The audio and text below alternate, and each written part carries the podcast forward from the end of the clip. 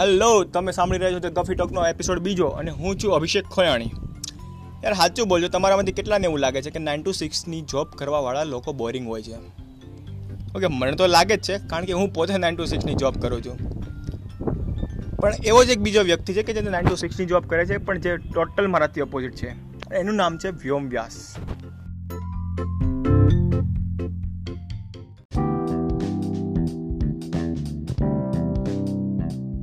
હે હાય વ્યોમ.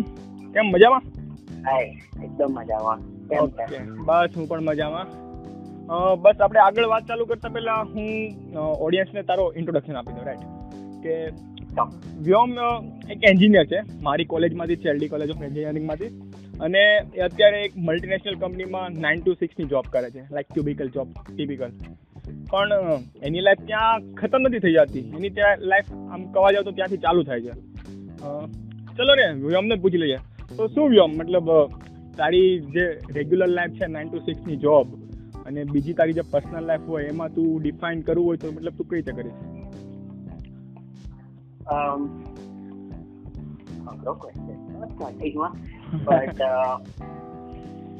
હું. છું સોફ્ટવેર એન્જિનિયર એક કંપનીમાં બરાબર. અને યુઝ્યુઅલી નાઇન ટુ ફાઈવ લોકો કહે પણ નાઇન ટુ ફાઈવ ચાલતી નથી ઓવર ટાઈમ હોય જ નાઇન પર છે સ્ટાર્ટ નાઇન પર સ્ટાર્ટ તો થઈ જાય. ખતમ ક્યારે થાય યુઝ્યુઅલી આઈડિયા નથી. નોબડી નોઝ અને એવી વસ્તુ છે કે હવે જોબ છે નેસેસરી જરૂરી છે કામ સારું છે ચેલેન્જિંગ કામ છે. ગમે તે કામ કરવું એ વસ્તુ. તો એ વસ્તુ છે પણ એના સિવાય પણ લોકો પાસે હોબીઝ હોય કોઈ વસ્તુ હોય તો સેમ રીતે મારી પાસે પણ જ્યારે કોલેજમાં હતો ત્યારે મેં ક્વિઝિંગ ચાલુ કર્યું હતું. હા. કોલેજના ફર્સ્ટ યરમાં આપણે આપણી મુલાકાત પણ એના ઉપર હા માઇન્ડ પેલેસમાં થઈ છે આપણી તો એ મારી બીજી લાઈફ મારી બીજી લાઈફ કે જે મારી નાઇન ટુ ફાઈવની જોબમાં ડાયરેક્ટલી ક્યાંય યુ નો ઇન્વોલ્વ નથી હમ આખો ઓપોઝિટ સાઈડ હા પણ વીકેન્ડ સેટરડે સન્ડે છે શનિ રવિમાં એ વસ્તુ સિવાય હું બીજું કઈ નથી હા એ વસ્તુ એવી છે કે જે મને બહુ ગમે અને મને એટલા માટે ગમે છે કારણ કે મને કોઈ વસ્તુનું પ્રેશર નથી એમાં કંઈ કરવામાં મારી ઇન્ડિપેન્ડન્ટ મારી રીતે હું કરીશ. પણ આપણે નોર્મલ લોકોને આપણે આમ ક્વિઝનો વિષય એટલે આપણે જે ક્વિઝને જાણીએ છીએ એના બદલે જે નોર્મલ લોકો જે ક્વિઝને જાણે છે કે કોણ બનેગા કરોડપતિથી આગળ એમને ક્વિઝ શું છે કોઈ આઈડિયા જ નથી કે એનો શું યુઝ છે કે એ આપણને રેગ્યુલર લાઈફમાં કઈ રીતે હેલ્પ કરી શકે. તો કેન યુ ટેલ મી કે ક્વિઝને રિયલ લાઈફમાં પણ ક્યાં હેલ્પ કરી શકે કે કે કોણ બનેગા કરોડપતિથી આગળ પણ ક્વિઝિંગ શું છે? મારી વાત કરું ને તો મારા મતે જ્યારે આપણે કહીએ છીએ ને કે છે તો એ છે એ એક પર્ટિક્યુલર ફોર્મેટનું નું છે જેમાં તમારું સ્ટેટિક જે પણ તમારા પાસે ડેટા છે. જેટલું નોલેજ છે જેટલું જેટલું જ્ઞાન છે તમારી પાસે એ તમે યુઝ કરો છો એક પર્ટિક્યુલર ફ્રેમવર્ક. તમારી પાસે સવાલ છે એના ચાર જ ઓપ્શન છે ને એમાંથી તમારે જવાબ લાવો. પણ ક્વિઝિંગ એનાથી બહુ મોટી વસ્તુ એ એક ફોર્મેટની વસ્તુ નથી. જે જે કોલેજીસમાં કોમ્પિટિટિવ ક્વિઝિંગ ચાલે છે જે ક્વિઝિંગ હું કરતો આવ્યો છું. એ કેબીસી થી એવું કહે ને એકસો એસી ડિગ્રી ટોટલી ડિફરન્ટ હોય હમ. એમાં તમારી પાસે ઓપ્શન નહીં હોય. કેબીસી તો એનો જેટલું પણ નથી. જેમણે કેબીસી બનાવ્યું હતું ને. ઇન્ડિયામાં જે કેબીસી લાયેલા નથી દસ એમણે બીબીસી માસ્ટર માઇન્ડ માટે પણ લખ્યા છે ક્વેશ્ચન બરાબર?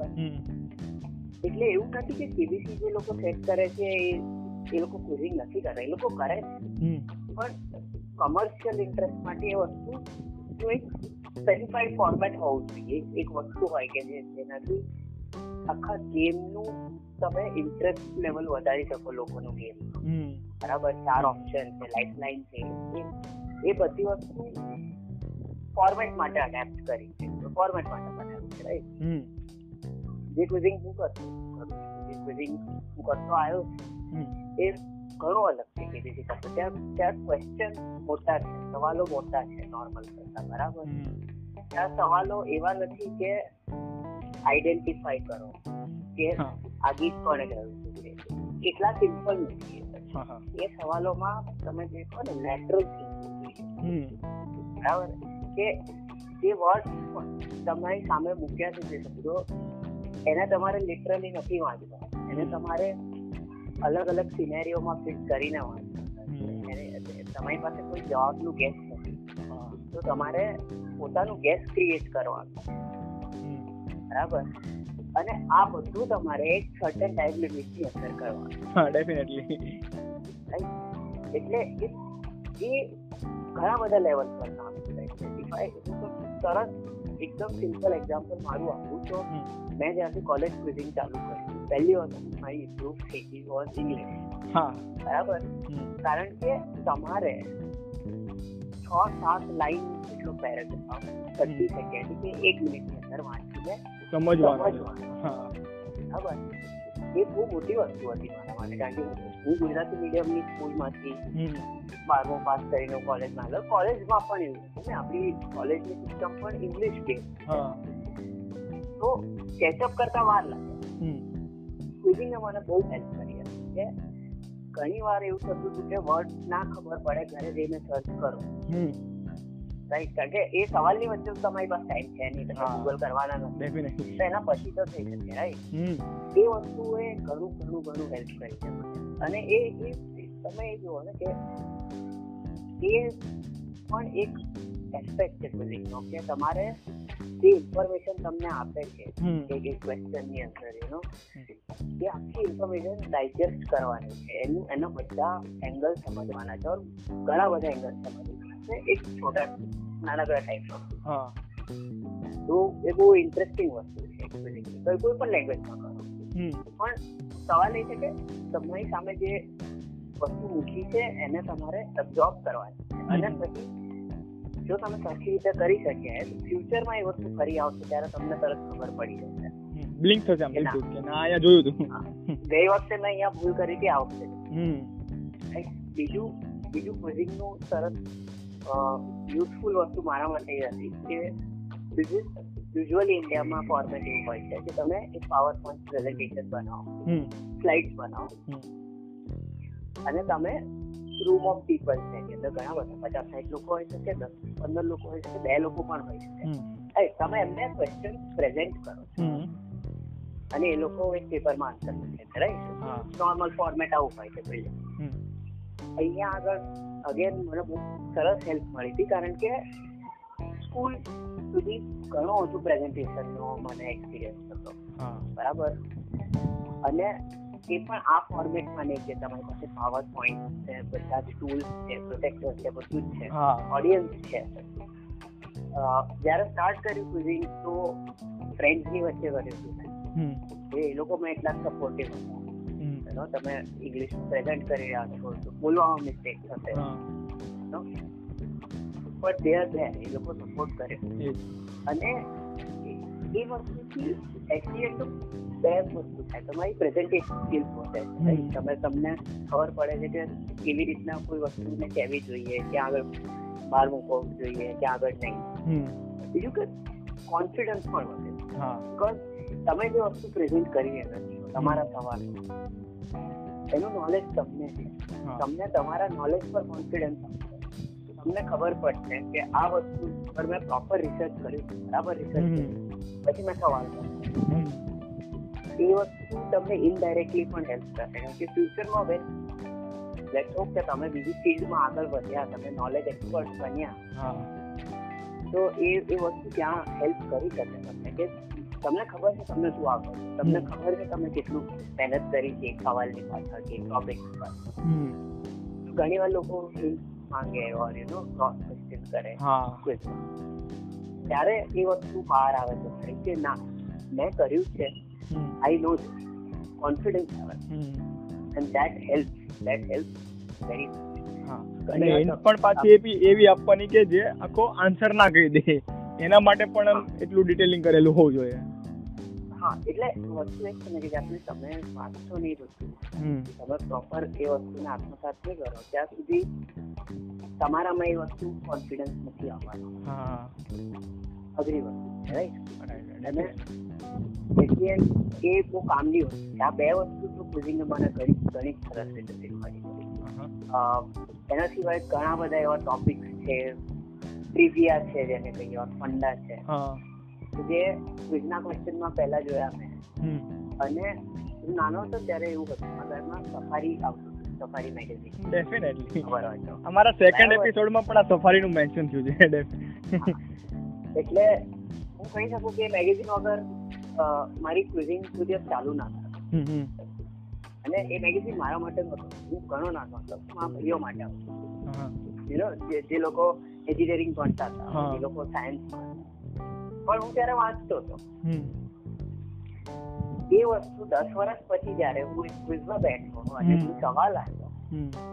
અને મને યાદ હે કે ના આ વસ્તુ મેં વાંચેલી છે. ભલે ત્યારે મેં આ મેં અટેન્શન નહોતું મેં ખાલી વાંચી કાઢ્યું.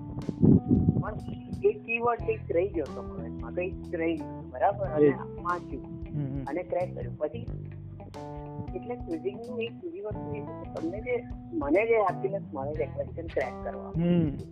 એટલે નથી મળતી કે મને એ વસ્તુ ખબર. છે મને એટલે મળે છે કારણ કે એ વસ્તુ પાછળ મારી જે સ્ટોરી છે.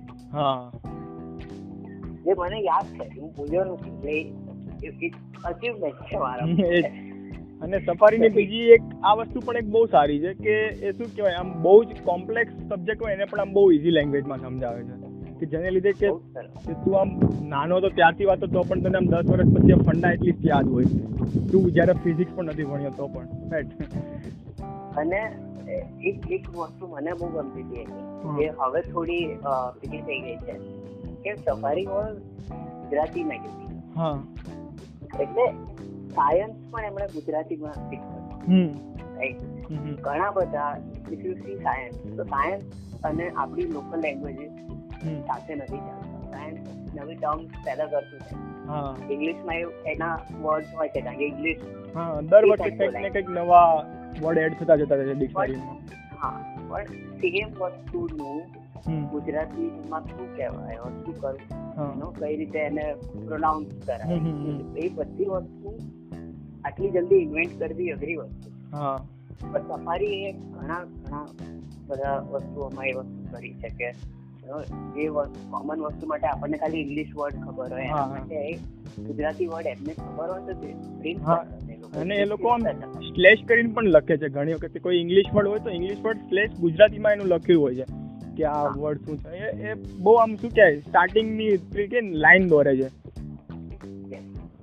એટલે એ હવે તો જો કે સફારી પણ ઇંગ્લિશમાં થઈ ગયું છે. એટલે થોડો ના ના ગુજરાતીમાં પણ આવે છે. હું ગુજરાતીમાં વાંચું આવે છે. હા.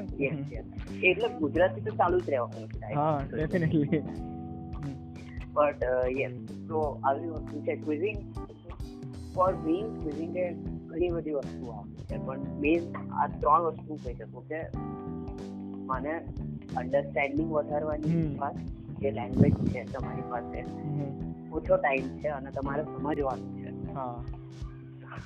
એમાં શું જો કે એન્જિનિયરિંગ પણ આવે પણ એક્ઝામ ના આગલા દિવસે વાંચવાનું. ઓછો ટાઈમ છે ને સમજવાનું પણ છે અને પાસ પણ થવાનું છે. પહેલામાં ક્વિઝિંગમાં એટલી તમારી પાસે પેલું પ્રેશર નથી હોતું પાસ થવાનું રાઈટ બીજું એક કહું કે, મતલબ તે જે કીધું કે ક્વેશ્ચન બહુ ત્રણ ચાર લીટીના લાંબા ક્વેશ્ચન હોય છે અને સમજવાના અને ડેસિફર કરીને આન્સર આપવાના કે ગેસ કરીને કે આપણને એ વસ્તુ ખબર નથી હોવાની રાઈટ પણ જે ઇન્ફોર્મેશન આપી છે એ વાંચીને આપણે કોઈ એવા જવાબ શોધવાના.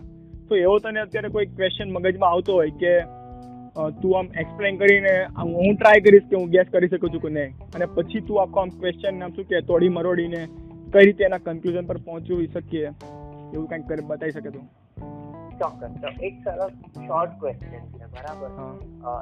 જે લોકો સ્પોર્ટ્સના ફેન હશે ને એ લોકોને આ શું ખબર ઓકે નોટ મી પણ એવું નથી. Still I try common common knowledge એવું નથી કે એકદમ તમારે ક્રિકેટ આવડવું જોઈએ અચ્છા આઇસલેન્ડ કન્ટ્રી છે. હા. બરાબર? આઇસલેન્ડ કન્ટ્રીમાં બે હજાર ઓગણીસમાં. ઓર આઈ બે હજાર અઢાર ઓકે બરાબર. એમણે એક લોકલ ક્રિકેટ ટુર્નામેન્ટ રાખી બે સિટીની ટીમ વચ્ચે. બરાબર? સિટીનું નામ મહત્વના ઓકે. એ ટુર્નામેન્ટ હતી ને એ એવી બે સિટીની વચ્ચે હતી જે એ લોકોની ડોમેસ્ટિક જે લીગ થાય ને ક્રિકેટ જેમાં આપણે આઈપીએલ આઈપીએલ થાય છે હા. એમાં એ લોકો કટર દુશ્મની વાળી ટીમ. બરાબર? તો એ લોકોને એ બે વચ્ચેની મેચ હવે એડવર્ટાઇઝ કરવાની છે અને યુઝ્યુઅલી એ માર્કેટિંગનું બહુ સારું પેલું છે ને કે બે એકદમ રાઇવલ ટીમ ભારત પાકિસ્તાનની હા. મેચ હોય છે રીતે હા હા ઓર ફૂટબોલમાં એલ ક્લાસિકો છે એવી. બરાબર તો ઓબ્વિયસલી એટલે એ લોકોએ એ એ મેચને સ્પેસિફિક નામ આપ્યું એ ટુર્નામેન્ટને સ્પેસિફિક નામ આપ્યું. બરાબર. મને એનું નામ કહેવાનું.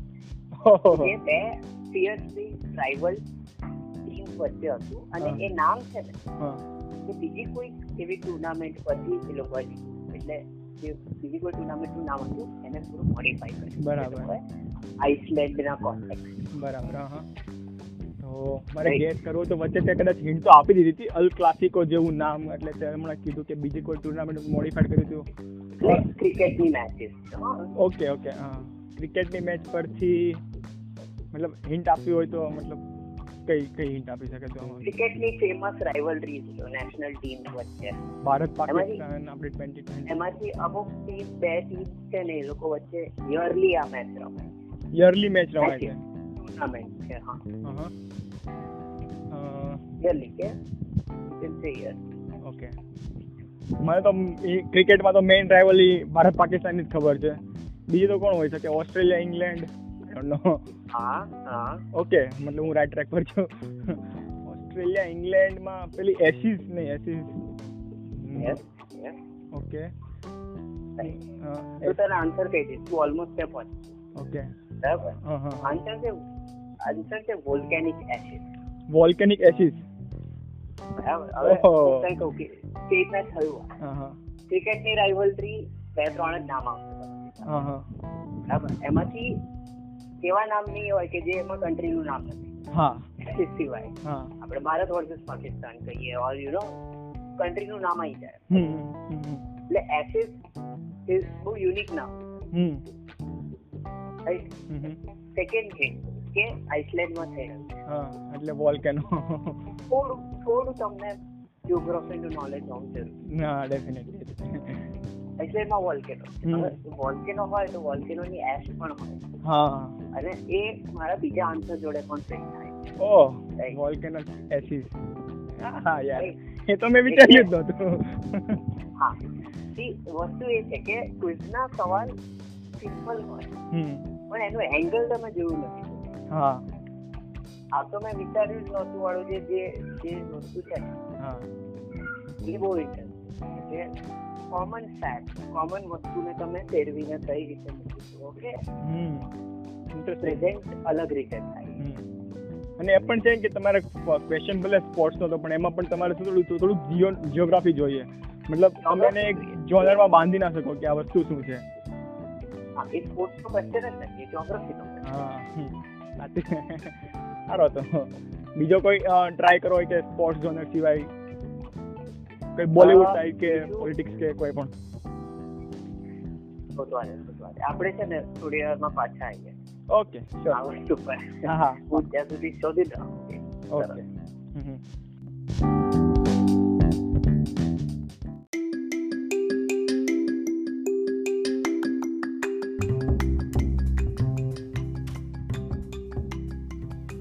wait wait wait wait wait આ પોડકાસ્ટ હજી અહીંયા પૂરું નથી થયું? હજી નેક્સ્ટ એપિસોડમાં પણ હું વાત કરીશ વ્યોમ સાથે સિસ્ટમની અને પોલિટિક્સની પણ એ પહેલાં, જો તમને પણ આજે વાતો સાંભળીને ક્વિઝમાં ઇન્ટરેસ્ટ જાગ્યો હોય, તો મેં ડિસ્ક્રિપ્શનમાં અમદાવાદ ક્વિઝ ક્લબ અને વિકી ક્વિઝની લિંક મૂકેલી છે, જે તમે રિફર કરી શકો છો. અને બીજી વાત પ્લીઝ તમારો ફીડબેક આપો કે આ પોડકાસ્ટ તમને કેવું લાગ્યું, કે પછી આ પોડકાસ્ટમાં તમે શું સાંભળવા માંગો છો. અને જો તમે પણ આ પોડકાસ્ટમાં ફીચર થવા માંગતા હોય, તો you know way to reach me this is the Gaffi talk and I am Abhishek Koyani